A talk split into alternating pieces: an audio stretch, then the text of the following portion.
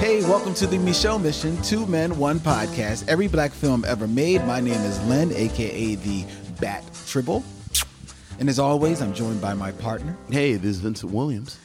Today, ladies and gentlemen, we're coming to you from another room in my new home. Lovely tile in here, by the way. Yeah, that was that was very striking. Uh, this fireplace that has been all tiled Right, out. Lynn has a tiled up fireplace. It actually looks like something off of HD, HGTV. It does. The only thing about it is that the the uh, the architecture of it goes with absolutely nothing in my house. No, no, no. I hear you. Well, I think you got to get new stuff to and build it around the tile I am not building around the fire because it is beautiful. I am not It building. is actually beautiful. What do you do- What do you do to build around a fireplace? I don't know. I mean, it's it's, it's you've got some slate in there, and that's that's sort of a plum and Oh, there's a plum in there. uh, no a plum like like that tile looks like it's sort of plum colored. Okay. Okay. Oh yeah, I see what you're Right, talking right. about in the middle. the- and then the grate down there is kind of brass. yeah. So yeah. You can work with that. You can work with that. Some earth tones. And what's the first thing I do with it? I mount a TV over it. Well, I think we all know which one of us is the classy member of the team, Michelle.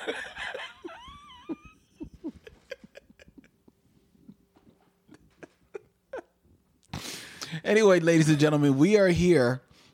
This is our finale for Black History Month, Yes, yes. uh, our celebration of Black Westerns Yes, we're riding into the sunset. with Vince's selection, Quentin Tarantino's Django Unchained. Django. Django. Django. Django. Starring Jamie Foxx, Christoph Waltz, Leonardo DiCaprio, Kerry Washington, and some would say an unrecognizable Samuel L. Jackson. Samuel L. Jackson as Stevens. Oh boy, we're gonna have fun with this movie, ladies and gentlemen. Um, but before we do, I want to um, let you know that you know this week, this week, you know, it's rare the week that I see you twice in a week, Vince. I know, I know. but it's happening this week It is happening this week. because this Thursday we will be recording our our 200th episode um, at World Cafe Live, and I'm so looking forward to this live. event. Absolutely. But one of the things in recognition that a great many of our missionaries are not going to be able to make it to Philadelphia. No, no, no, no. We we are we are literally international. We are. Like we're national, but we're actually we actually have an international presence. I know, which is nice? weird. It is kind of weird. Yeah. It's kind of weird to know that there are people, you know, like overseas. Right, like plural. Right. Right. yeah. Exactly. Yeah. Exactly. Do not share DNA or blood with you. Right, right, right. li- li- listening to you. Thank you. Um, but for all of you who who cannot make it to Philadelphia for our 200th episode celebration, we want to um, offer you an opportunity to have your voices be heard. So if you go to our Facebook group, Me Show Mission, we're going to put out a post just asking you if you have a question or a comment that you want to share with Vince and I. Um, please leave it on that thread, and then during the show on Thursday, we will. Uh, share a few of those with the audience and thus on that episode. Absolutely. And so if you got a question that you've been, been always wanted to just uh, ask Vince or or myself, uh, that, or just a comment, leave it there. We'll be. Or question you just came up with this week. oh yes, even ask us questions. Like I love just asking, answering generic questions. Right, right. Maybe they want to know about your fireplace. They may. You know what? All right. Now, now I feel like I have to take a picture of the fireplace. It's beautiful. All right. I will take a picture of the fireplace. Okay. And I'll put it on Facebook. Okay. It is beautiful though. I do like it. It was one of the things that I was about to say I can I can tell there's a detail that got you in here. it was one of them. Yeah. Oh yeah. There's another one that's way in the back that uh, I was like, "Whoo, yes, this is me." That doesn't sound icky at all. No, it's not icky. That doesn't sound icky at all. we have emails, Vince. I got something in the back that I really like. We uh, we heard from Eva Vargo. Hey Eva. I've been a, a fan a long time, and I'm embarrassed that it took a disagreement Uh oh. about sugar on grits Oh, to no. get me to email you guys. People are passionate about their grits. especially since you follow the podcast that I co-host on the Tropes on Instagram, and thanks for that. It means a lot to us. And yes, I do follow that podcast on the Tropes, and I listen to it, and it's a crazy podcast, and it's a lot of fun. Um, but here we are, and I have a compromise to offer about putting sugar on grits. Oh boy. Eva says Eva says. sometimes it might be necessary.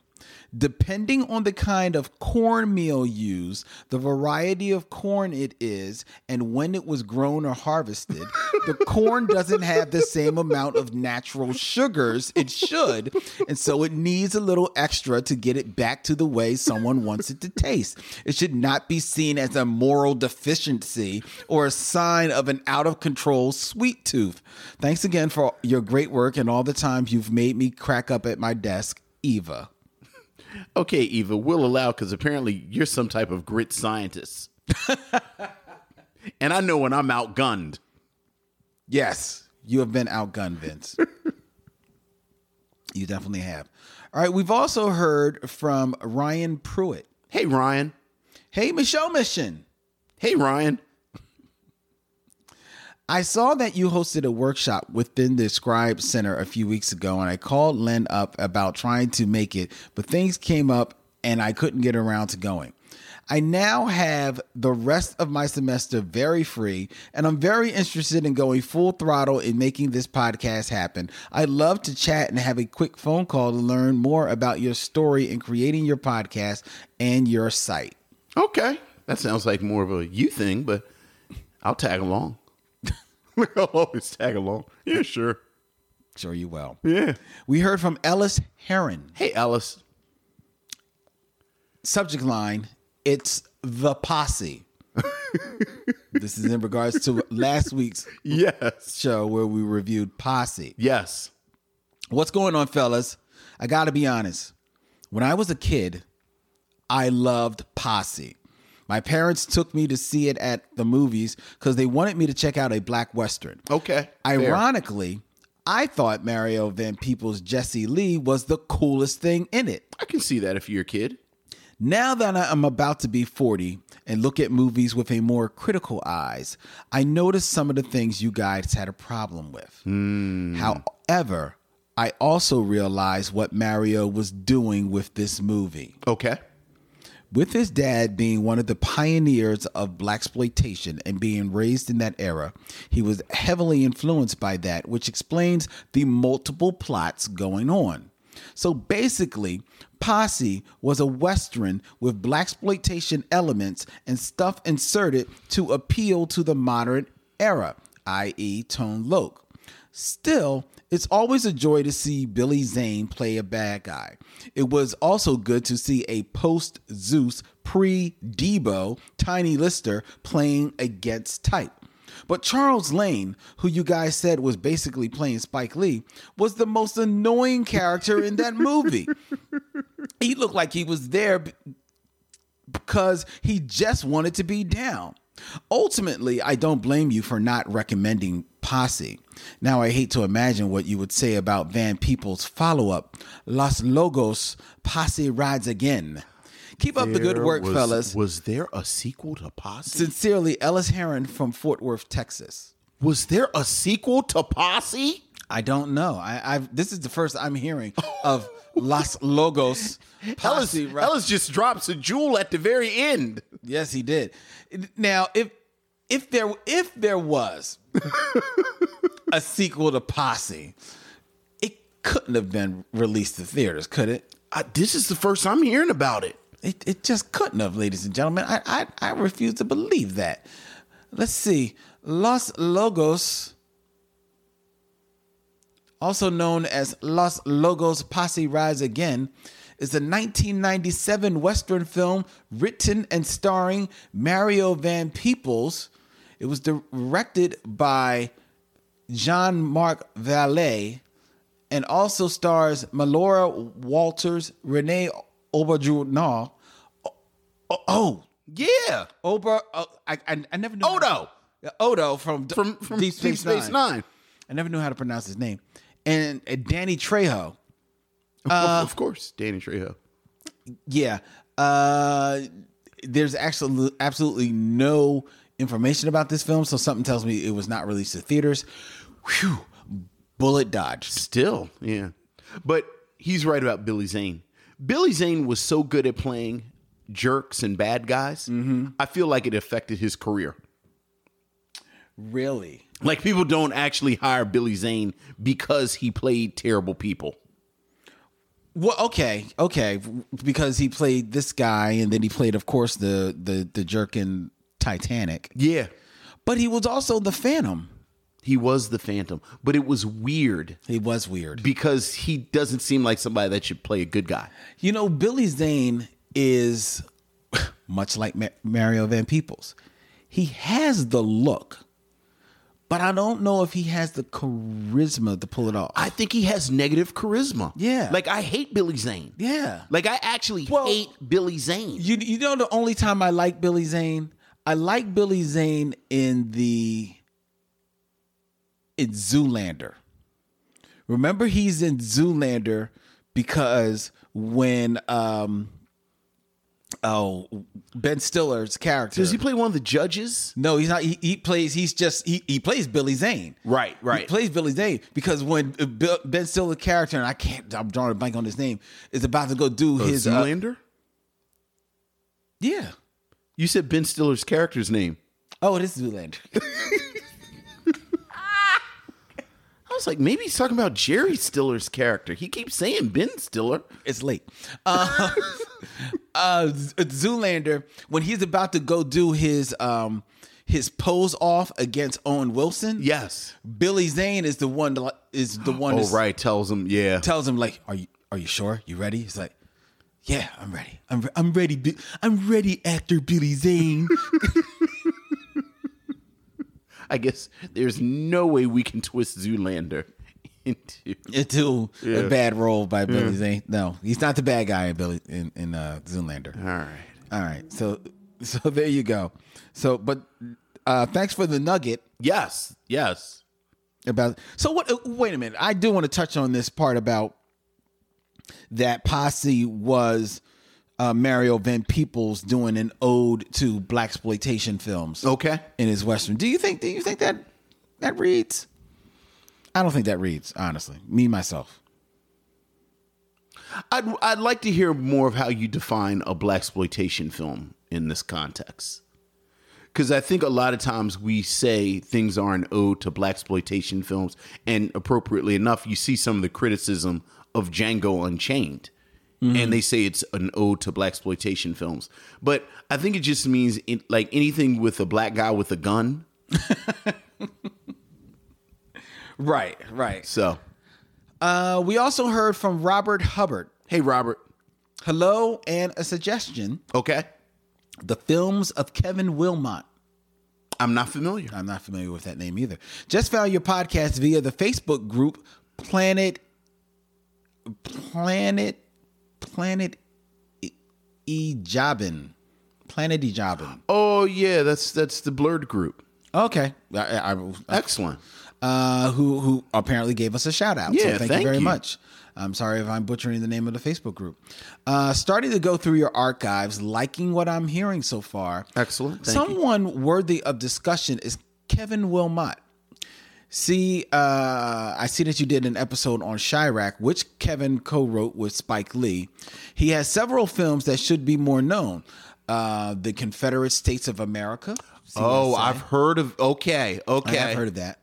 Um, that's his more well known and is easy to find. But there's also Ninth Street, The Battle for Bunker Hill, Destination Planet Negro. I've heard of Destination. Now, I guess my question is: Were these films released theatrically? We'll have to find out. Yeah. uh, Jayhawkers, and he has a- an upcoming film called The 37th. There's also a Western that he did with Wes Studi um, called The Other Good Indian, but it's probably more black adjacent. Okay, well, you know what? Let, let's let's save this because you know how I am. Once we get up to two hundred, like once we get like 201, 202, I like to go deep into the archives. Right. So it's like we have the build up, mm-hmm. but then two hundred one we can get obscure again. Yes. So okay, excellent. Yeah. Thank you. Thank you. Thank you, one and all, for your emails. They are greatly appreciated and well received. Uh, we like hearing hearing from our fans. We also like when people go onto Apple Podcasts and they leave us reviews, Vince. Yeah, We've got a couple of new reviews on Apple Podcasts. Ain't that cool? It always is cool. I like it. So let's see. What do we got over here? Let's see here. We have we have an a five stars. Thank you. That's always nice. Always. uh, from Skiwee, aka. Oh, okay. Skiwee, aka. That's the whole name. It's it's not like her lawn or year she pledged, or That's that's the name. is this like the personification of Alpha Kappa Alpha sorority incorporated that likes us? I'll take that. Perhaps. I just discovered Michelle Mission. I have listened to about half a dozen of the podcasts by Vince and Len. My impression so far, Okay. outstanding. Well, thank you. I first chose their special replay of driving Miss Daisy. A perennial favorite. And from there, I was hooked. when I was in college, my roommate was uh, a my roommate was a stand-in for Miss Esther Rolle for a film that was shot in Durham, North Carolina. For her character in Fantastic. for her, her character in Driving Miss Daisy, Idella, you got her name wrong, but I enjoyed your banter and analysis of Idella and the aura of characters like her. If I could have chimed in, I would have added to the analysis that not only was Idella salty and speaking her mind, she made me think of the Hillman U sketch about the proverbial black female domestic worker in the kitchen with all the doctors, lawyers, scientists, teachers, etc., coming out from under her huge skirt. Thank you very much. Well, thank you and welcome. That was uh, very, very enjoyable. Um, we also heard from Brother Black. Hey, brother Black. I am a student of Black history and historic Black films. I love this podcast. Thank you. The reviews and banter are great. Maybe the guys can get Donald Bogle on their podcast. Oh, my day. goodness. Oh, if you just do we, not know, We keep trying. We, We keep trying. I, I, Professor Bogle curves us. Like I'll just say that on on the mic, re- recorded. We have tried and we keep getting curved. yeah, yeah. Basically, that that's real, that's real talk. That's real talk. So if somebody has an in, let us know. Yes, because it is not for lack of trying. Right. That we have tried to reach out to the man.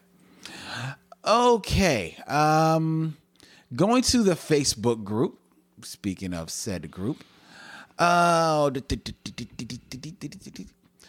Chad Serta had a question. Okay, Chad.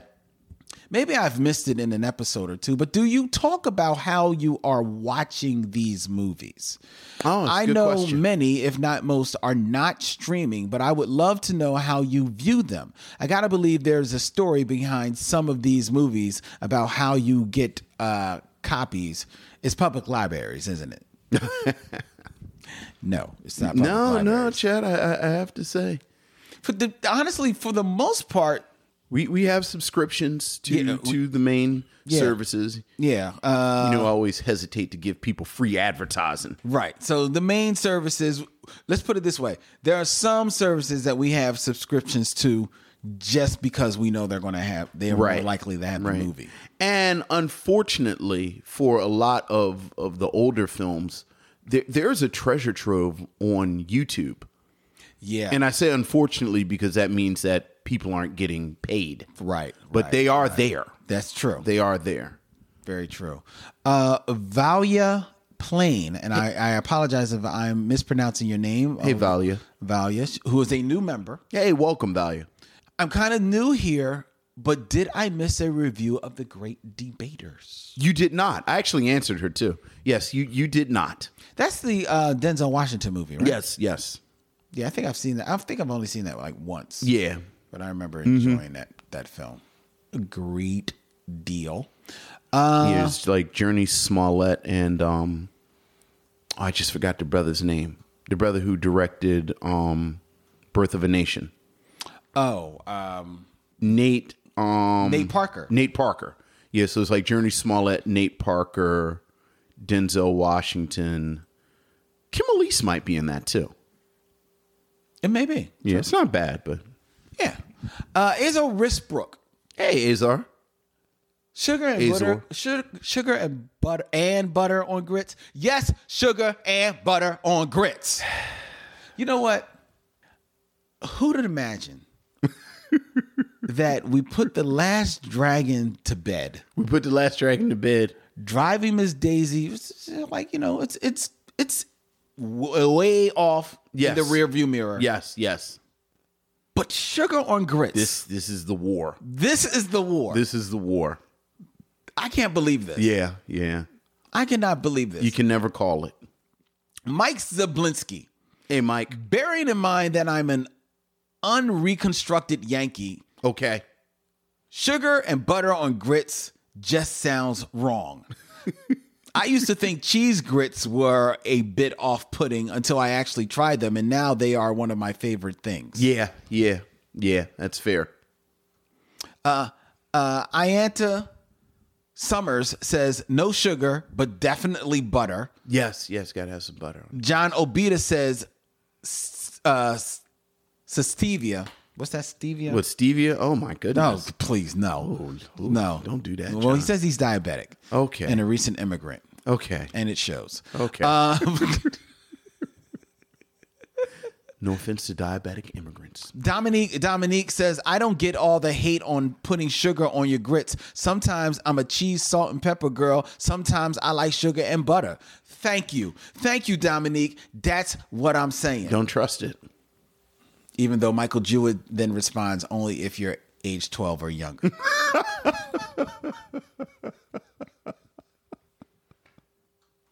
Yeah, you people are, are annoying me. Vince, did you see that the the the trailer for Candyman came out? No, no, no, no. The teaser for the trailer. Okay, well the teaser. For Right, the right. The trailer. trailer comes out Thursday. right. The teaser for the trailer for Candyman. Yes, sir. out. Have you seen it? Yeah. What did you think? I mean, it it it, it looks, uh, you know, it's like just quick clips of people saying Candyman. I know, right? So like it looks okay. it looks on point. Yeah. It looks on message, on Right. brand.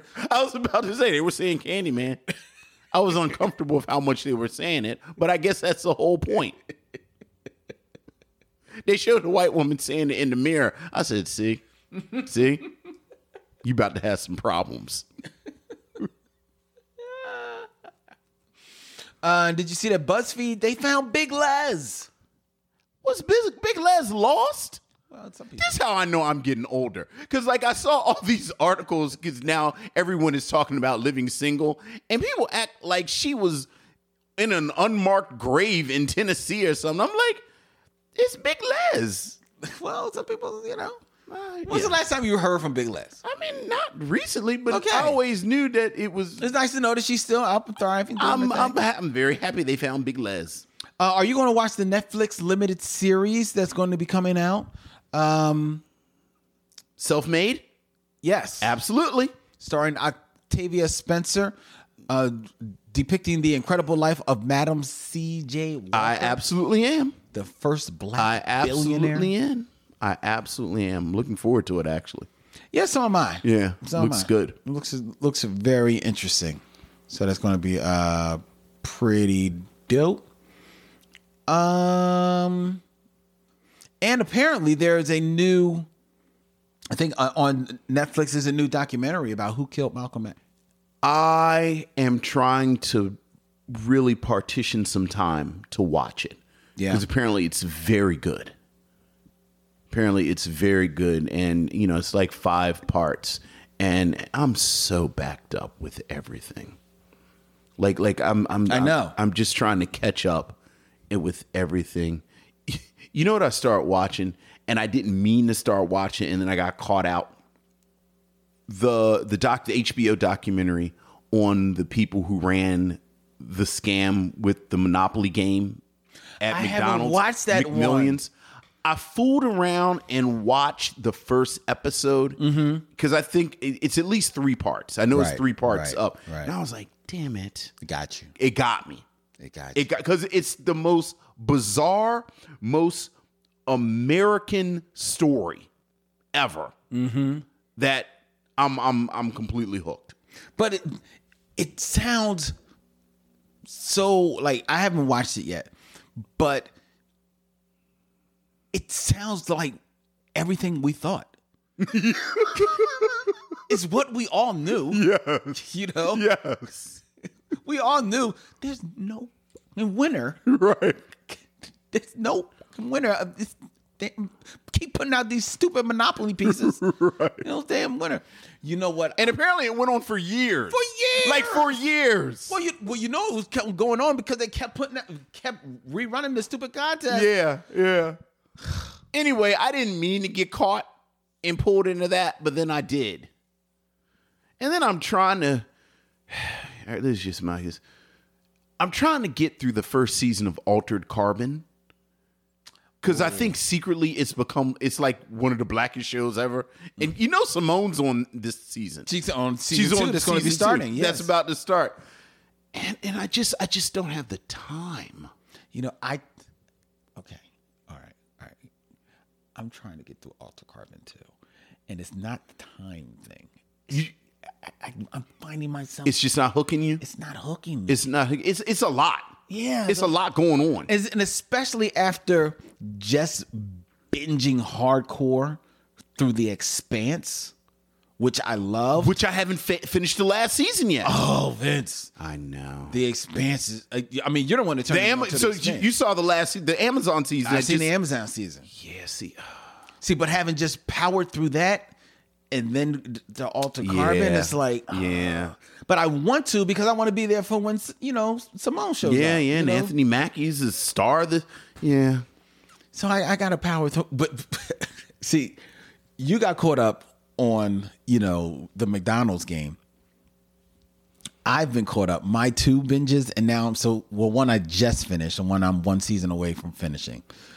I just finished binging all three seasons of Netflix animated series Big Mouth. Oh, Big Mouth is fantastic. Big Mouth is hilarious. yeah, I didn't have to.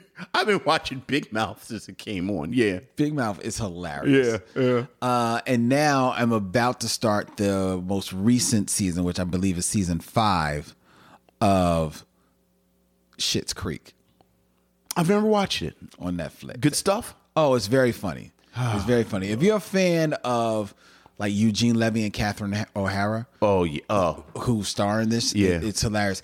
And the um and it's about like this. I don't know if you know what the show is about. It's about this this rich family that loses all their money and they have to move to this town that's called Schitt's Creek.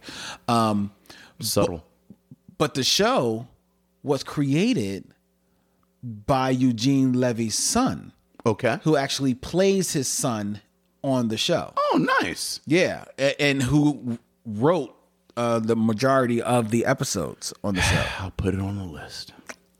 Well, you can't do that before because I'm almost done. So I, I, it's fair for me to say that I can finish it, but you can't start it, and not till we get back to Spock and Jason. Yeah. Vince, I know. I know. So much television. I know. All right, let's All right, we should probably let's get to our let's review. get to it. let's get to our review, ladies and gentlemen of Django. Django. Django. Django. We'll be back with the film review soon as we do something funky and have steps in it.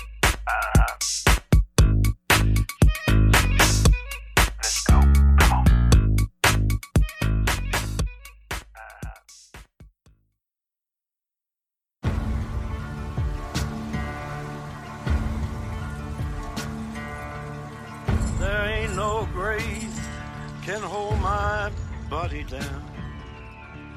There ain't no grave can hold my body down. Good cold evening, gentlemen. Amongst your inventory, I've been led to believe is a specimen I'm keen to acquire. When I hear the trumpet sound, What's your name? I'm gonna rise right out of the ground. Django. Then you're exactly the one I'm looking for. Hey, stop talking to him. Calm down. I'm simply a customer trying to conduct a transaction. Last chance, fancy pants. Oh, very well.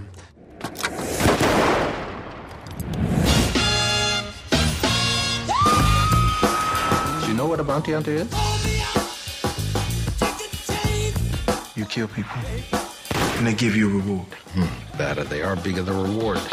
I need your help. I'm looking for the Brittle Brothers. However, I don't know what they look like, but you do. Don't you?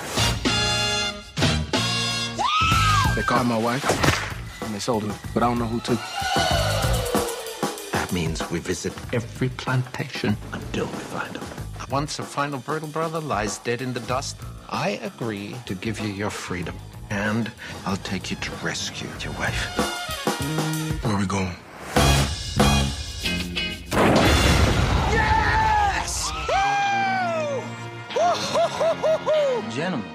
You had my curiosity, but now you have my attention.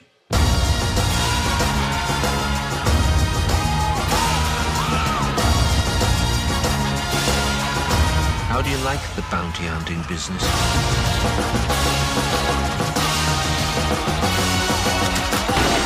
Kill white folks and they pay you for it? What's not to like? I like the way you die, boy. He is a rambunctious sword, ain't he? What's your name? Django. The D is silent. Django Unchained, 2012 American revisionist western. Written and directed by Quentin Tarantino and starring Jamie Foxx, Christoph Waltz, Leonardo DiCaprio, Kerry Washington, Samuel L. Jackson, with uh, cameos by Walton Goggins, Dennis Christopher, James Remar, Michael Parks, Don Johnson. I forgot all about Don Johnson. Big Daddy. This movie. Um, set in the Old West and Antebellum South, it is a highly stylized tribute to spaghetti westerns using an obvious revisionist history, in particular the 1966 Italian film Django by Sergio Corbucci, whose star Franco Nero has a cameo appearance in this film. The movie tells the story of Jamie Foxx character Django, who teams with Dr. King Schultz, a German dentist turned bounty hunter, uh, to find Django's wife, who has been so, uh, sold to a slaver played by Leonardo DiCaprio. This film, this much heralded western, this this tome has been named by our very own Vincent Williams as possibly the greatest love story of all time. And it is his selection for today's stop on the Michelle mission. Vince, what say you of Django Unchained? I think before you get to Django, you know, you gotta have like like we gotta have the Quentin Tarantino conversation, Conversation. very quickly. All right. Quentin Tarantino is is maybe one of the most well known personalities to come out of Hollywood in the past twenty years, and and he's controversial to say the least. Mm-hmm. I, I think in a lot of ways, as a person, he embodies all of the worst stereotypes of the film nerd. You, you know, everyone knows the legend of Quentin Tarantino. He worked in a video store mm-hmm. and eventually made his way as a screenwriter and became a director. And there's there, there's this real almost popcorn disposable superficial sheen to the way that Quentin Tarantino talks about movies and the way that that he examines movies. And it's it's very entertainery. Mm-hmm. It very you you know very sort of light, if you will, and, and for people who take film seriously, that rubs them the wrong way. And I I, I kind of veer back and forth between that, like as, as someone who who likes directors who who have been trained Right. and and directors who really look at this as art. And frankly, I, I think his whiteness has allowed him to have this attitude about films and still ascend to the point where now he he he won an Oscar. Yeah. You know, he's he's won an Oscar. His films, um, if we're being polite, if you are inclined to like his films, really the vast majority of them, arguably all of them, engage in pastiche and homage Yes. of other types of films. He is again unapologetically someone who likes genre films. Uh, so whether we're talking about blaxploitation films, whether we're talking about grindhouse films of the '70s, whether we're talking about um, Chinese cinema, like like like people who had never heard of John Woo. When you see John Woo and then you see something like Reservoir Dogs, all of that is there. And I think for someone who who has been making films as long as he has, and has I would say like I I was surprised at how few films he has, frankly. Oh yeah, his whole thing is about. Like, Yeah, I was surprised at how few films he has. I have to say that his body of work, I run very hot, very hot and cold with him. And and if if if I have to pick some Quentin Tarantino films that I like, I think pop I think Pulp Fiction is is a fantastic film. I think it's vastly overrated. But outside of it being overrated, I think it is amazingly rewatchable. Mm-hmm. Like amazingly rewatchable. Okay. I think Jackie Brown is actually a great film. Mm-hmm. Full stop. And we'll, we're talking about Django this evening. I don't think it is a coincidence that two out of the three films that I like from Quentin Tarantino center black people Yes. which is something again talking about Quentin Tarantino and and his representing sort of the worst attributes of a certain type of film nerd and a certain type of white person. I think Quentin Tarantino engages in in in a type of benign racism. Mm. And we've talked about this before with something like Coonskin, where there's a type of white person that fetishizes blackness mm-hmm. and, and do- they don't really see us as people they they they think we're cool and they think we're outsidery and that comes across in Quentin Tarantino films even in something like my beloved Jackie Brown. Mm-hmm. There's the nigger issue which has which has followed him since Pulp Fiction. Yeah. and and you can t- like you can tell like you can tell Quentin Tarantino was a kind of guy kind of white guy who couldn't wait to say nigger. Like he just loved it. So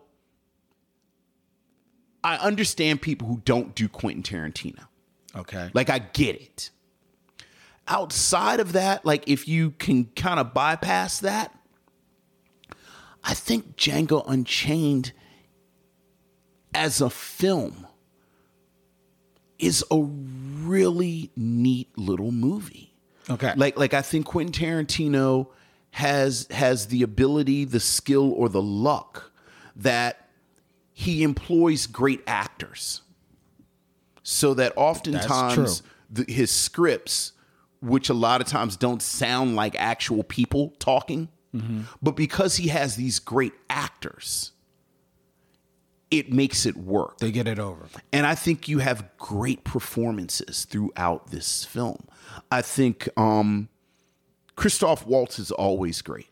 Yes. Christoph Waltz is always great. And as King Schultz, the German dentist turned bounty hunter, there is a warmth, there is a humor there that that exudes through the screen and frankly exudes more than the the script really justifies. Yeah. Leonardo DiCaprio as um Candie. This this sort of person putting on airs as this southern gentility, and I'll talk about this because this is something I really like, and and and sort of hiding the fact that so much of what he does is just a pose Yeah. is great as well. Yep. Samuel Jackson, this this is in my top three Samuel Jackson performances. Oh wow. That's how I've heard. Stevens, Stevens as the head house slave, mm-hmm. who is also the consigliere to Candie, mm-hmm. and has this really, really fascinating relationship with Candie, mm-hmm. where he's enslaved, but you get the sense he's almost like a father figure to Candie. Yeah. I love Stevens in this. I love Stevens. I think Django, I think Jamie Foxx does what he does with this role because this role is very one note. Yeah. Django does not have a lot of personality. Django has one speed, Django has one motivation. Right. There's a couple of moments at the end of the film where you get a little more from him, but he he is a straight line. Yeah. Yeah. And that's because he starts the movie already on the he, mission. He starts the movie enslaved.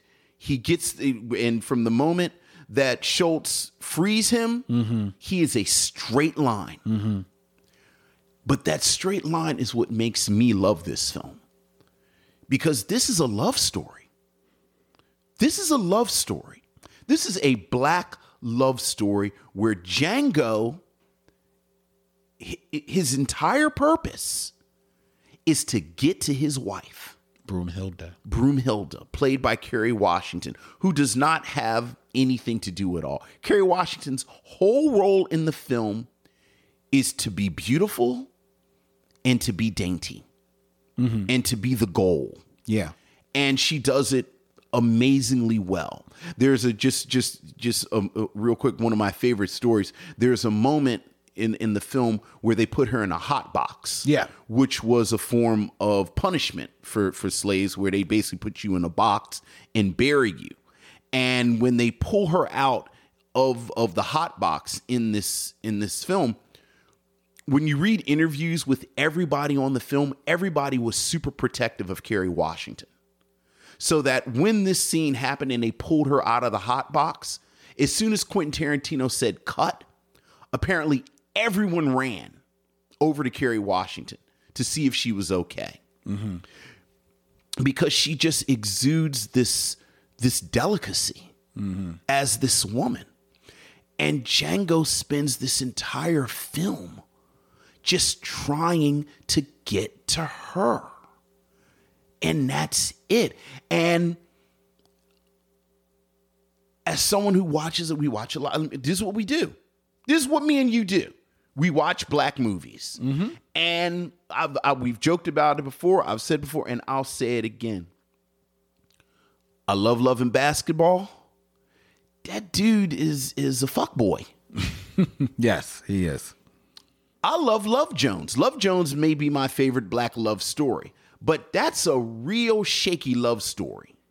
That's a real Mm. Yeah, shaky yeah. love story. Yeah. We all talk about mahogany, but I maintain she has to give up her career in Italy and come back Mm. to chase after Brian. Mm-hmm. Me and my wife had a vigorous conversation this weekend over the photograph Oh, that's right. You went to see that. Which I loved. Like I, I it's a it's a nice, it's a good movie.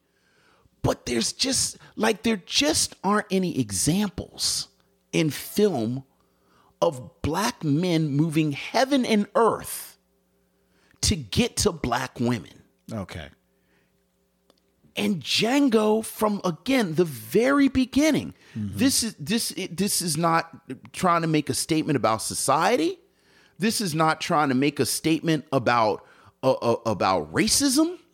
There's a beautiful moment in Django. It's actually one of my favorite moments when when Schultz asks Django what he what he's going to do when he frees him because you know Schultz Schultz uh buys gets Django to help him find these uh, these these killers Right. because Schultz is a bounty hunter Right. and he needs Django to identify three guys. right? And then and then he asks Django, "What are you going to do when I free you and we're finished?" And Django says, "I'm going to get my wife." And Schultz says, "Oh, I did," because Schultz is German. Mm-hmm. And Schultz says, "Oh, I didn't know that slaves marry." And this is the moment in in all of these period pieces where now we're about to get a lecture, Right, right. about slave marriages and Lesson. and jumping the broom and and and the breakdown of the black family and and all of you know these are very important facts and very important things for people to know. But Django says, "Well, I don't know about slaves, but me and my wife are married." Right. And then that's it That's it. because it is this single-minded pursuit of Broomhilda. And I love that. I love that so much. And there are so many moments in this film where where I just yell at the screen, go get your wife, black man. Do your thing. Mm-hmm. And I'll stop there. Today I noticed this is actually a much more subtle film than than I remember. And we can talk about that. Are there things that you can criticize about this film? Absolutely. If you don't like Quentin Tarantino and his use of the word nigger, mm-hmm. this might not be the film for you because they fly. Now then, it's set in 1860s Texas and on a plantation. Yes. So I think it's realistic. Where they rained niggers. But I also understand within the context of talking about Quentin Tarantino, mm-hmm. you might not want to talk about. You Right. might want to deal with this. You can't get around it. This is a long movie. Yeah. This movie is two hours and mm. 45 minutes. Mm-hmm. And in my mind, the irony is there are aspects of the plot that aren't really explored enough. This is really two short films. Mm-hmm. You have the first part with Schultz and Django, but we don't know anything about Schultz's background. Like we don't know why Schultz Is a bounty is a hunter. bounty hunter. Because he was a dentist. Because he was a dentist who's become a bounty hunter. There's this wonderful hint at this winter that the two of them spend Yes. bounty hunting. Yes. We don't see much of that at all. We see one shot of that. Yeah. Well, you see Django training. You see Django training, and then you see them uh, take out one gang. Right. But they tell you they spend the whole winter doing this. Yes. When Schultz rescues Django, basically, Django is almost monosyllabic and illiterate because he's he's he's an enslaved man. Right. And throughout, by the time they come out of this winter sequence, Django has transformed until this fully formed bounty hunter. It would be nice to have seen that growth. Yeah. On the other side of it, you get to Candyland. Right. Again, this relationship between Candie and Stevens. And when when Candie actually talks about an older slave that helped raise his father and his grandfather, this is this sounds like a wonderful story to explore. This sort of th- this sort of relationship hmm. between these enslaved men and and these these these slave masters, if you will. Mm-hmm. In my mind, the the the the moment that kind of made me want to stay, like the moment that made me kind of yell at the screen, no, no, no, no, keep the camera here. Okay. There's a moment where Stevens goes into the kitchen and it's just Stevens and a bunch of female slaves. Yeah. And Stevens is talking to the, the, the woman who's in charge. Mm-hmm. And you sense that there's this whole world in mm-hmm. this kitchen Yeah. Yeah.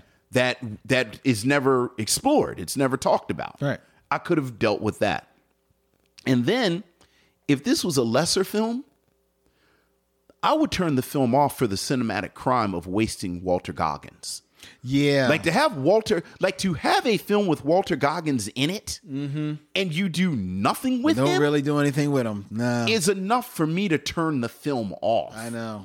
So that, ironically, this is a film that runs really long. But what I really wanted was for this, this to get to Kill Bill's treatment. Like I would have loved to have had Volume One and Volume Two of this. But Django, stop. I'll hand it to you. There, we kind of go from here. Okay. All right. Um, it's interesting that you know you talk about how long this movie was, and I remember this movie being very long, um, and enjoying the movie, but because it was so long, always being like, oh man, do I really want to sit? Do I have the time to sit and watch Django again? You know what I mean? And then I started thinking about it because in the wake of Django, which came out in 2012, I started wondering, okay, I don't remember Quentin Tarantino movies being super duper long like this before. You know, you talked about Kill Bill, which the two individual parts do have some length to them, but it is they were split into two separate films. Mm-hmm. You know what I mean? His films never ran crazy long. And I was I was wondering and to me um a movie that runs crazy long usually has an air of self-indulgence Yes, about it, absolutely. right No doubt. and you know you went you describe quentin tarantino the man and his personality as we know it from his public persona and what we can discern from his films you have eh, described it on point you know what i mean so he certainly sounds like a guy filled with self-indulgence right? And uh i think it's telling that the movies that have followed in the wake of Django Unchained, which came out in 2012, which were The Hateful Eight and Once Upon a Time in Hollywood, all three of those movies are darn near three hours long, if not even a little bit over. What's the common denominator? The common denominator is that all three of those films are the films that Quentin Tarantino has produced after the death of his of his uh, editor Sally Menke, Oh, who died in 2010, yeah. who edited all of his films prior to that. Okay. And though she was only listed as the editor, these three films, Django, Hateful Eight, and Once Upon a Time, are maybe evidence that she was a maybe a bit more of an editor and closer to let's say a co-producer on there. Okay. Uh and ed- not just an editor of the movie, but an editor of Quentin himself Sure. Sure. because these th- the three films that have that she did not have a part in are crazy long. Like you said, he's always had a way with the N word. He's always had a way with racial epithets.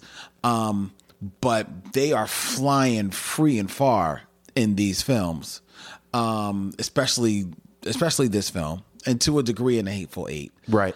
Um, there are some questionable in all three of these films. There are some questionable depictions of different races and some popular figures in certain races. If you want to to be believed with Once Upon a Time in Hollywood, and it's this depiction of Bruce Lee, Sure. in that film, um, and watching this movie, as much as I enjoyed it, I was reminded about one aspect of this that I do not like. I enjoy Jamie Foxx as an actor. Full stop. I like him as an actor. I like him doing comedies, even though sometimes, you know, depending on the comedy, I, he may phone it in. But for the most part, I like him when I see him doing. I like him on film, right? Uh, Christoph Waltz, love him. Leonardo DiCaprio has very unexpectedly become one of my favorite actors. Yeah, he's good. He's a very good actor. He's not always cast in the right roles, but he's always doing the work. Um, and Samuel Jackson, I I I like a lot, of course. But the one aspect of this movie that I didn't like, as much as this is this great love story, and I agree with you. I see Django, you know, one track mind, getting my woman. That's all I care about. Yes, that's it. And while it does track a little bit in the movie, I don't like that at the end of the movie, skipping all the way to the end, that Django seems to save the, the majority of his of his his anger and his and his and his uh fury for Samuel Jackson's character, Stevens. See, I disagree. Yeah, I just I disagree. and and maybe and maybe it tracks if it's a different director Uh, because there's a part of me that watching that scene can't cut off that Quentin Tarantino wrote that scene and that Quentin Tarantino wrote that scene of this black man gunning the hell out of the other black out man. of this other black man. That's uh, look. I don't think you're. I don't think you're alone in that. I, I think. I, I I think famously Will Smith was up for the role of Django and he's and he turned it down. He said because he didn't get to kill the bad guy, who in, by the implication, Candie was the bad guy. I think Stevens is the mastermind now. He is the. That's why I I want to say she- it does track. Yeah. Because in the scene, because one of my favorite scenes, in the scene, not long after Stevens is like going back and forth in the kitchen, and he very wordlessly discerns that there is a relationship between Right. Brunhilde and Django that they've everybody's been trying to keep under under under their hat. Um, and he secretively tells Candie, Leonardo DiCaprio's character, to meet him Yes. in the in you know It's a in, in the- great in the den. No, the li- right, but then he whispers, "Meet me in the library." In the library, in the which is their secret space. Right. And when he and and when you when Leonardo DiCaprio walks into that scene in the Mm-hmm. That's den, right. Stevens is sitting there in the chair. He's filmed from behind, almost in the Godfather position. He's a damn James Bond villain. Yes. And he's He's sit- Blofeld. And it's almost you can almost feel his his uh his speech even turn That's right. a little bit because now it's just between me and you. I thought he was going to have a cat in his hand. Right. When, like when he turned around, I thought he was going to have a cat because he. Yes. But he was but what he did have was a drink. Yes, he did. And that he had poured for himself. Yes, he did. And Leonardo DiCaprio sat right next to him like a dutiful son. Yes. And and listening to his father school him. yes. you know um and so I, I like that i i like that scene so yes it tracks that stevens is indeed the mastermind he is the slaver whisperer in this in this movie but even then i just don't like that and mind you That's maybe it's just maybe it's just i can't detach quentin tarantino from that I th- look. I think that's fair. I don't like. I can't. That's that's why I that's why I foregrounded everything I said with Quentin Tarantino. Right. And I understand for a lot of people, Quentin Tarantino is a deal breaker. Mm-hmm. And I don't. I, I can't. I can't fight that. Yeah, I mean, I en- even though as long as I think this movie was rewatching it, it actually the the length worked for me. Okay, you know? yeah. I mean, do I feel that you know it could have easily been tied up with the death of Candie? It sure could have. So did it need the next the next I guess almost like 20 30 minutes? It's another half hour. Yeah, that on another the half film. Um, that, that felt a, a little long, but there's a part of uh, the reason why that works for me is because this movie is Django Unchained, and uh, up until that last half hour, this movie is very much a buddy film, Right. between Christoph Waltz and Right. Django. So you need a you need a part where this becomes Django's film. Right. So I didn't mind that, Right. and it was, I thought it was kind of interesting. And then I would have to rewatch it to make sure that I, I'm 100 percent with this. But it was once Christoph Waltz's character leaves the film. Not only does this become Django's film, but all of a sudden you got a little bit of hip hop comes That's right. into That's- into that's the right. into the That- soundtrack. that is you know, 100% So right. it just to- totally changes the It- whole it- vibe that- that- that's- that's of the movie. 100 it- that's so right. I thought that was just like a real masterful touch. Yeah, with this film, you know. Um, I mentioned Don Johnson being in this movie. I forgot that Don Johnson was in this film. And Don Johnson, man, I love me some Don Johnson in this movie. Yeah. You know, I mean, there's he there's just a little it's well, very little little the little things matter in acting, ladies and gentlemen.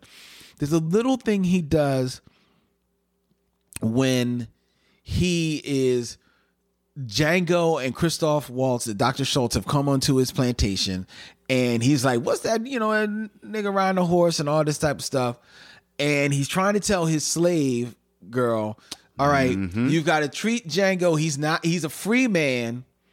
So you can't treat him like a slave. Do I treat him like a white man? Well, no, you don't do that. Right. I didn't say that. I didn't say that. And then he tries to recollect there's apparently some other free black guy. no, it's a poor white guy. A poor white guy. That's, That's right. right. A poor white guy, and he's trying to remember his names, and he asks, you know, one of the slaves for a name. It's just a little, quick little banter that he has with that, the- like the older slave woman who's kind of like, like probably like the head mother of the house, and that, like that little familiarity that those two have with one another, right there.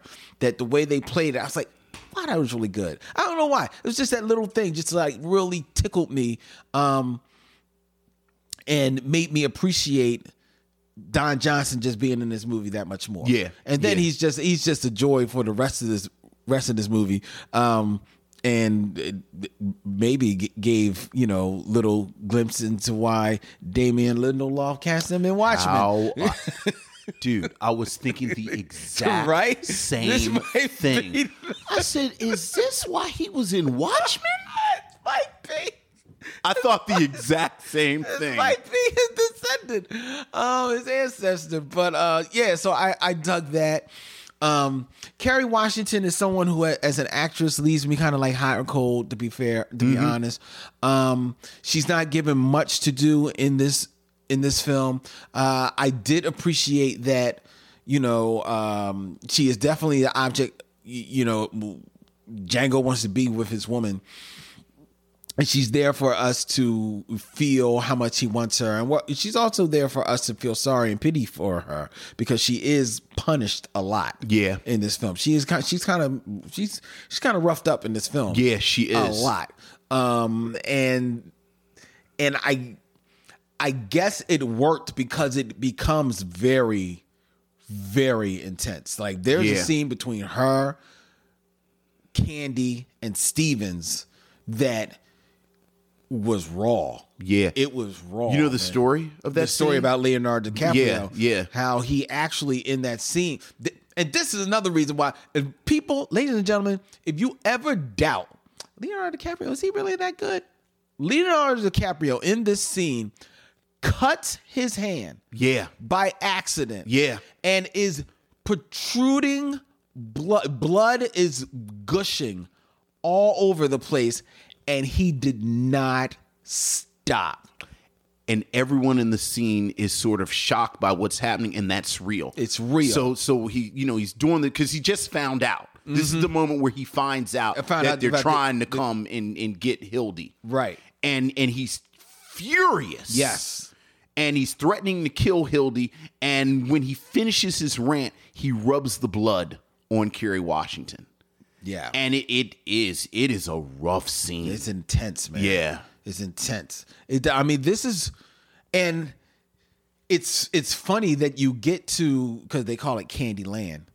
You get to Candy Land, and that's really where the you know it's Candy Land, but that's where the tone of the film Yeah. totally changes. Yeah, oh yeah, because now, now it's before that now it's real. It's kind of an adventure, Right, right. But now it's real. now it's real. yeah, the stakes are hot. Stakes is high.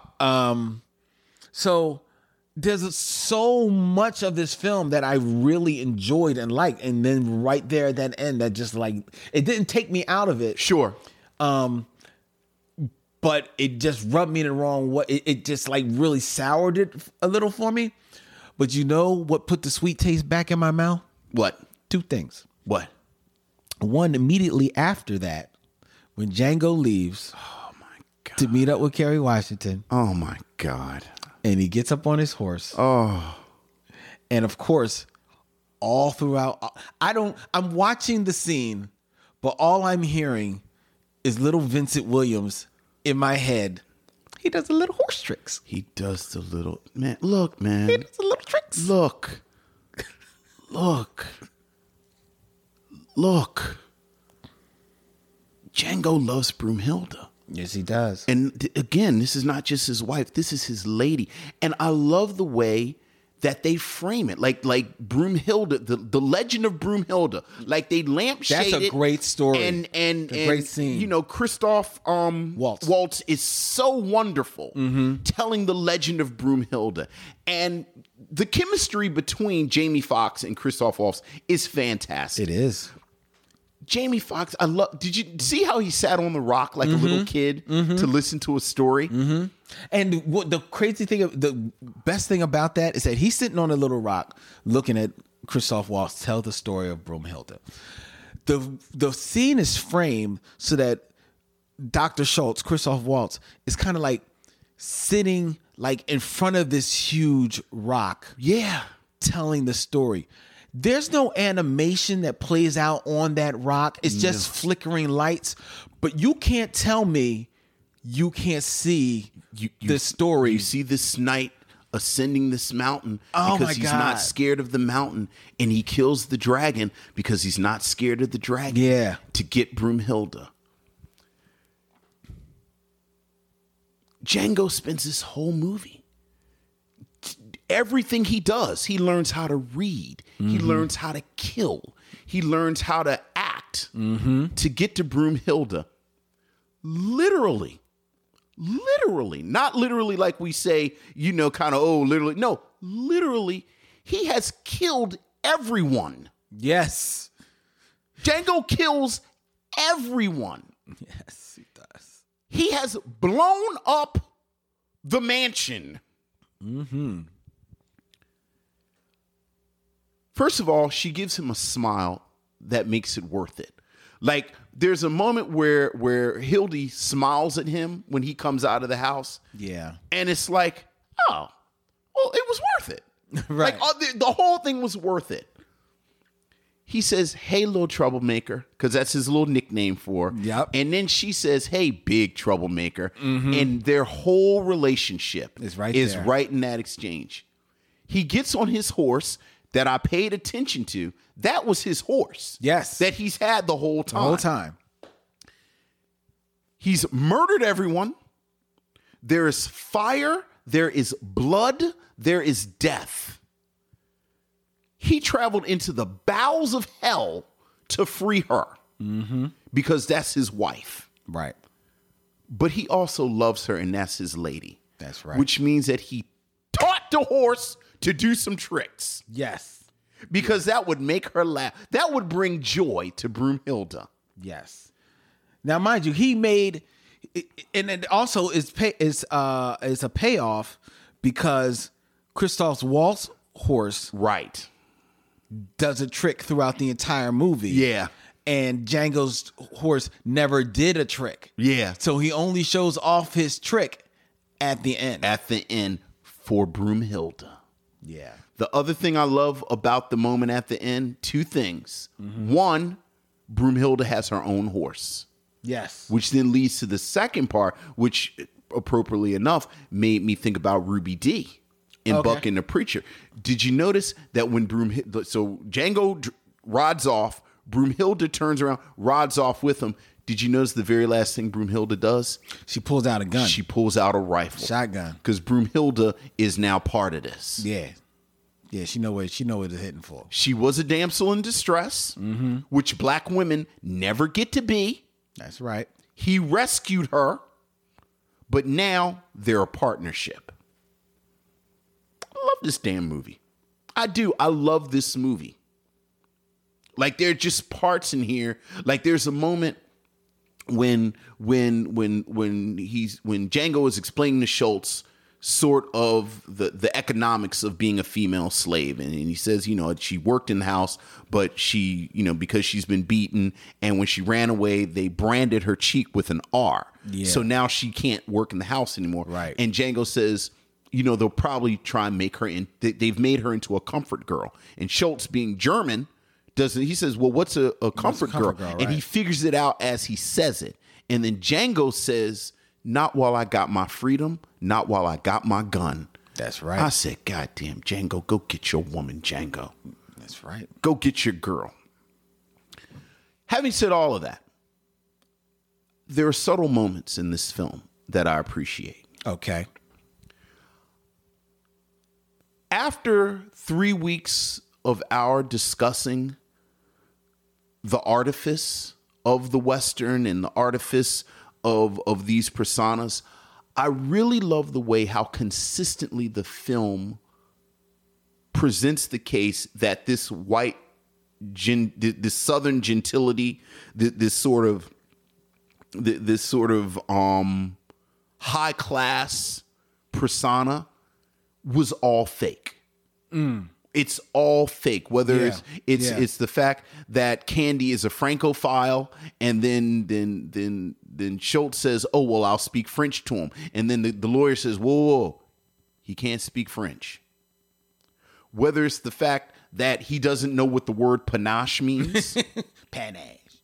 whether it's the fact that he didn't know that D'Artagnan, which was the name of one of the slaves, was from the novel The Three Musketeers. Like all throughout, regardless, uh, you know, alongside the fact that again Stevens is the mastermind. That's right. All of this is fake. All of this is artifice. The fact that Big Daddy tried to um put across this whole thing, oh, we you, again, it's Southern gentility and it's honor and this, that, and the other. But he's right along with the Night Riders that night. Yep. To come and try and lynch them. I love the fact that these sort of precursors to the Ku Klux Klan are just shown to be morons and thugs. like I just love that so much. And I just it, I just think that goes really well with the conversation we've been having all along. Especially when you look and there's a moment where Schultz says to Django when they're about to go on their first mission, if you will. He says you have to play a character. Yeah. And when you play a character and he basically explains to him what that means playing a character, but then you realize everybody in the film is playing a character. So I love that little part of it so much. Yeah. It's great. Uh there was oh man, what was that?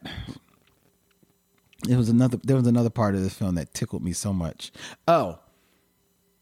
When Django um it's is at the climax and he tells he tells he tells the two slave women because they just came home from the funeral. And he tells her say uh, say goodbye to Miss Anne. Miss Ann. Bye, Miss Ann. Poof! Just blows her into the other room. And then he tells them, okay, y'all run y'all run away from here. And you see the big girl.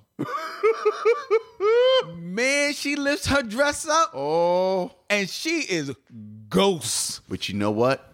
When they run outside and Broomhilda is sitting on the horse and she is straight up and she is regal. Oh yeah. Like Broomhilda is a queen. Oh, yeah. And she's waiting for her knight to finish his business. Yeah, he, he, he had some business. He had some business to do. Um, yeah, I and like I said that that one scene notwithstanding, I still I enjoyed this film uh, a lot. I know that it can be. It was very problematic. A lot of people have some problems with the film. Yeah, oh yeah, absolutely. out, and it- and it's understandable. But I think at the end of the day, um, it was a good film. I didn't I didn't even remember it was nominated for it was nominated for uh, best picture. Yeah. I yeah. mean, it, it didn't win, but it was Yeah. it was nominated, and um, that Jimmy Foxx. I don't know if I, I'm fine that he wasn't nominated, but uh, he was good. He was good in the in the film. Christoph Waltz is a is an actor who has won an Oscar. He's very, very, very good. He's he's very good. Um, he's he's he's just solid. I I enjoy watching him. Loved again, loved Samuel Jackson. Loved Stevens. So you put this. This is one of your your This three favorite. is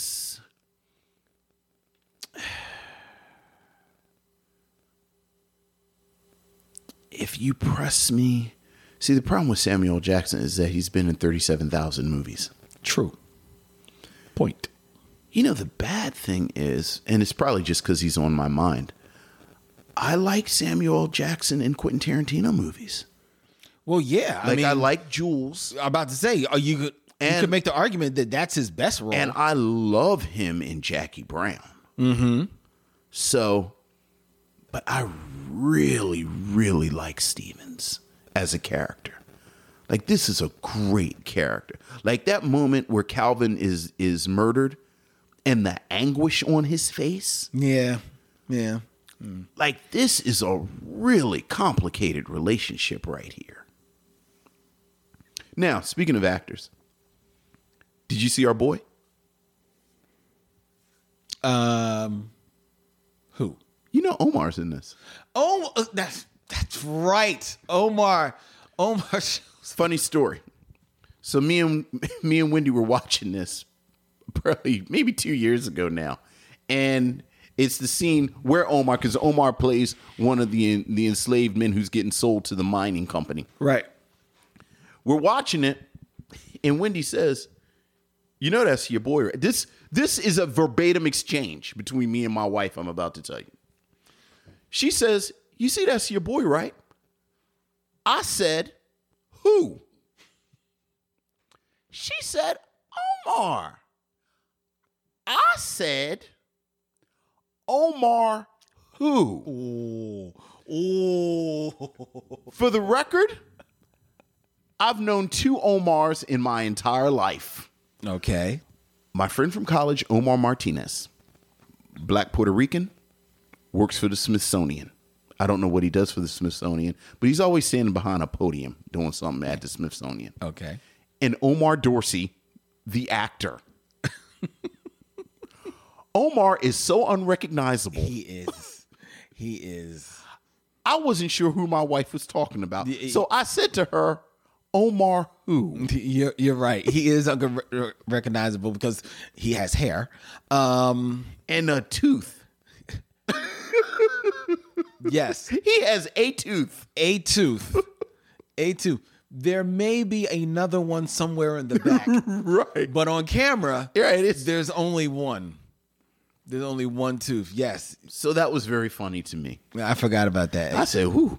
Omar is acting. this is an actor right here." It's very true. Very true. I forgot. Uh, yeah, that's right. He was there. I, I I remember I bumped on that. It's like, it's Omar. Especially when you like like you don't even have to know Omar, but he's got just such a big, brilliant smile. Right. You know, and this guy, Did not this guy. not this guy. Not this guy. I'm like, ooh, that, yeah, they, they should have got an award for special effects. Yeah, yeah, yeah. Is- So, do you recommend Django? with with the disclaimers.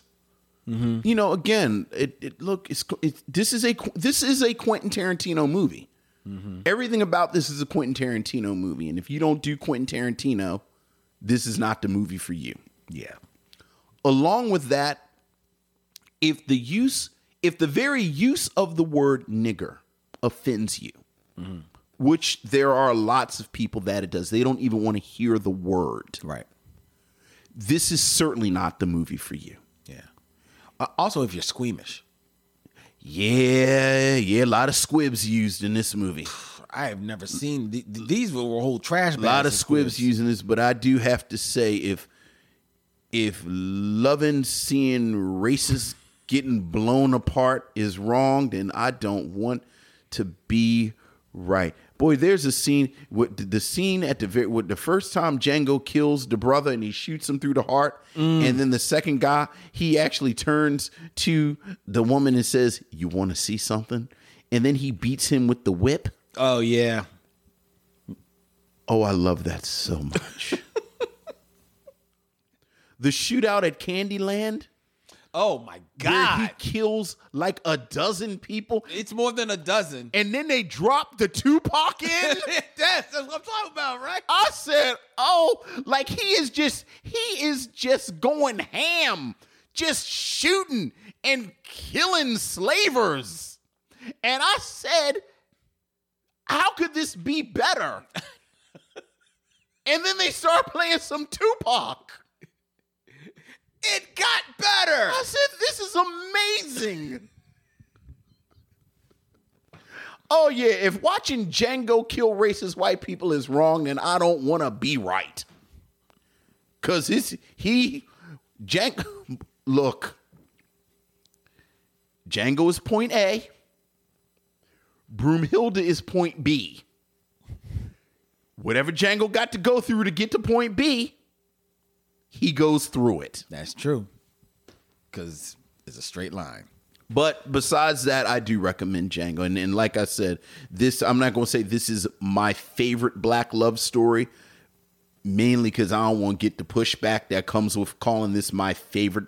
But I, I do. I, I'm a I'm a big big fan of Love Jones, as far as a love story.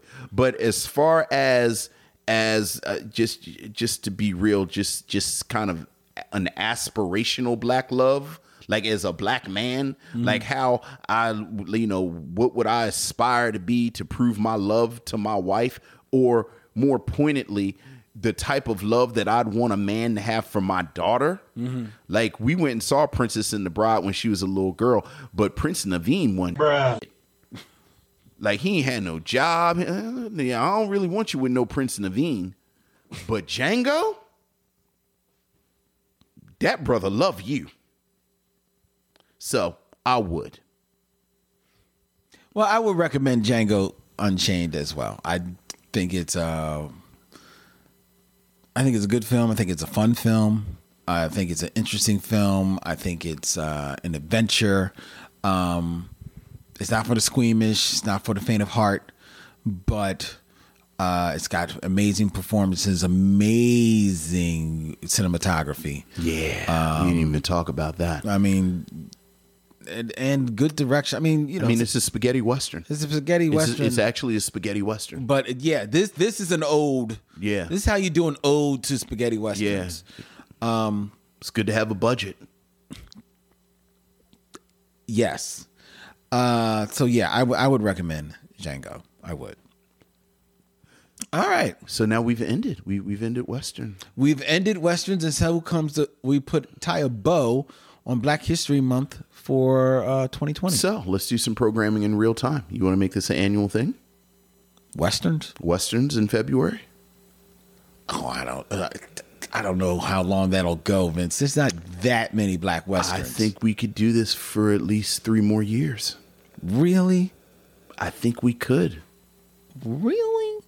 Okay, I'm fine. So it'll be Western February. I mean, even this, they, they if you, you they talk about the influences. They, they said besides the spaghetti westerns, there's a Fred Williamson film, Boss Nigga, Yes. which I've never seen. yes, yes, there is. So there's, I, I think, we talked about Adios Amigo. We didn't do Bushrod and, Th- and Thomasina. No, no. There's, so I guess there there there are films out there. So yeah. So we'll do it again next year. Un- we'll do it until we can't. There you go. It's a shame that we did Little Woods already. Yeah, but uh, We said we, we said it was a western. yeah, I guess yeah, yeah, yeah. You're right. You're right. Um, so before we tell you what we're going to be reviewing next week, ladies and gentlemen, I invite you all to send us your feedback, your comments, and all of your concerns to the Micheaux Mission at gmail.com. That's Micheaux Mission at gmail.com. M I C H E A U X M I S S I O N. Join the Facebook group, Micheaux Mission, and like us and follow us on all the social media me at Micheaux Mission.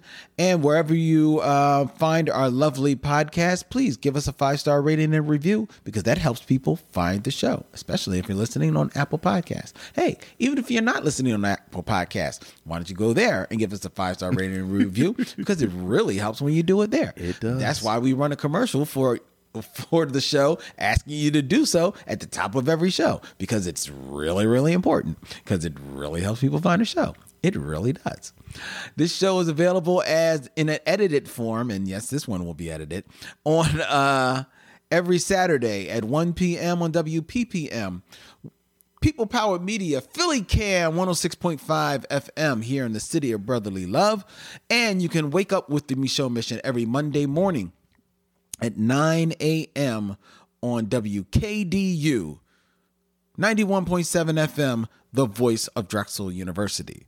The Micheaux Mission is also a proud member of the Podglomerate Podcast Network, the Podglomerate curated podcast just for your listening pleasure. Shout out to everybody at Podglomerate who was very instrumental uh, in the Micheaux Mission being one of the featured podcasts on Stitcher Radio this Yes. past month for Thank Black you, History thank you, Month. thank you. Uh, thank you for everything that you do to uh, support our show. Um, Vince and I truly, truly appreciate it. All right. And if you want to help us our show even more, hey, go and get yourself some swag by way of TeePublic, ladies and gentlemen. Go to micheauxmission.com, hit swag. We've got new shirts, new sweatshirts. Vince, I bought the 1950s Micheaux Mission sweatshirt. I will show you at the end of the show. You will not believe how great it looks. All right. It looks excellent. freaky fantastic. I'm going to debut it for the world at our 200th episode. All right. Celebration. Very nice. All right. So next next week, I believe it is my turn. It is as we march towards 200. Yes. And I had an idea, a, a little bit of, a, especially since we're coming out of Black History Month. And I know the mission is to do every black film ever made. Yes. But if you will allow me for maybe about two, three weeks, I'm going to make just a slight diversion. Well, actually, it's just two weeks.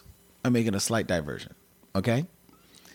And these are films that are passing as black films. Films that are passing, and I'm intrigued by this. is a film that if you ask a black person, they think is a black They film. think it's a black film. but it's only passing as a black film. Interesting. And this first film is a film that has come up many times on the mission, Okay. but has yet to be reviewed. is it Lethal Weapon 2? No. Okay. Okay. Just narrowing it down. The magic's back. What it is is breaking. Oh, that's interesting. So you're arguing that Breaking is not a black film. Yes. Interesting. But it passes But it passes as a black film. as a black film. Oh, well, this is going to be a really, really interesting conversation. And we will have completed, in a lot of ways, the hip hop trifecta Right. because we, we, we've done Beat Street and Krush Groove. Mm-hmm. Okay.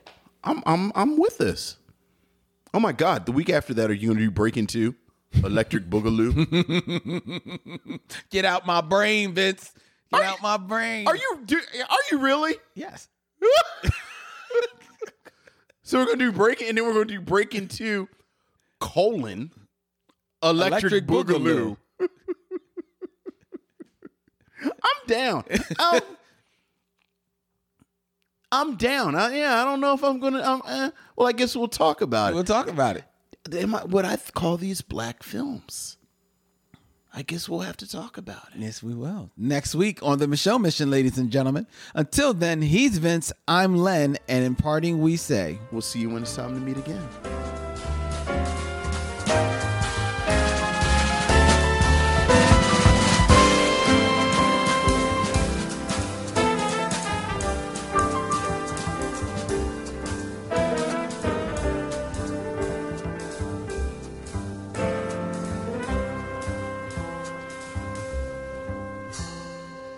It's time to bid adieu. It's been a pleasure knowing you. I'll see you when it's time to meet again.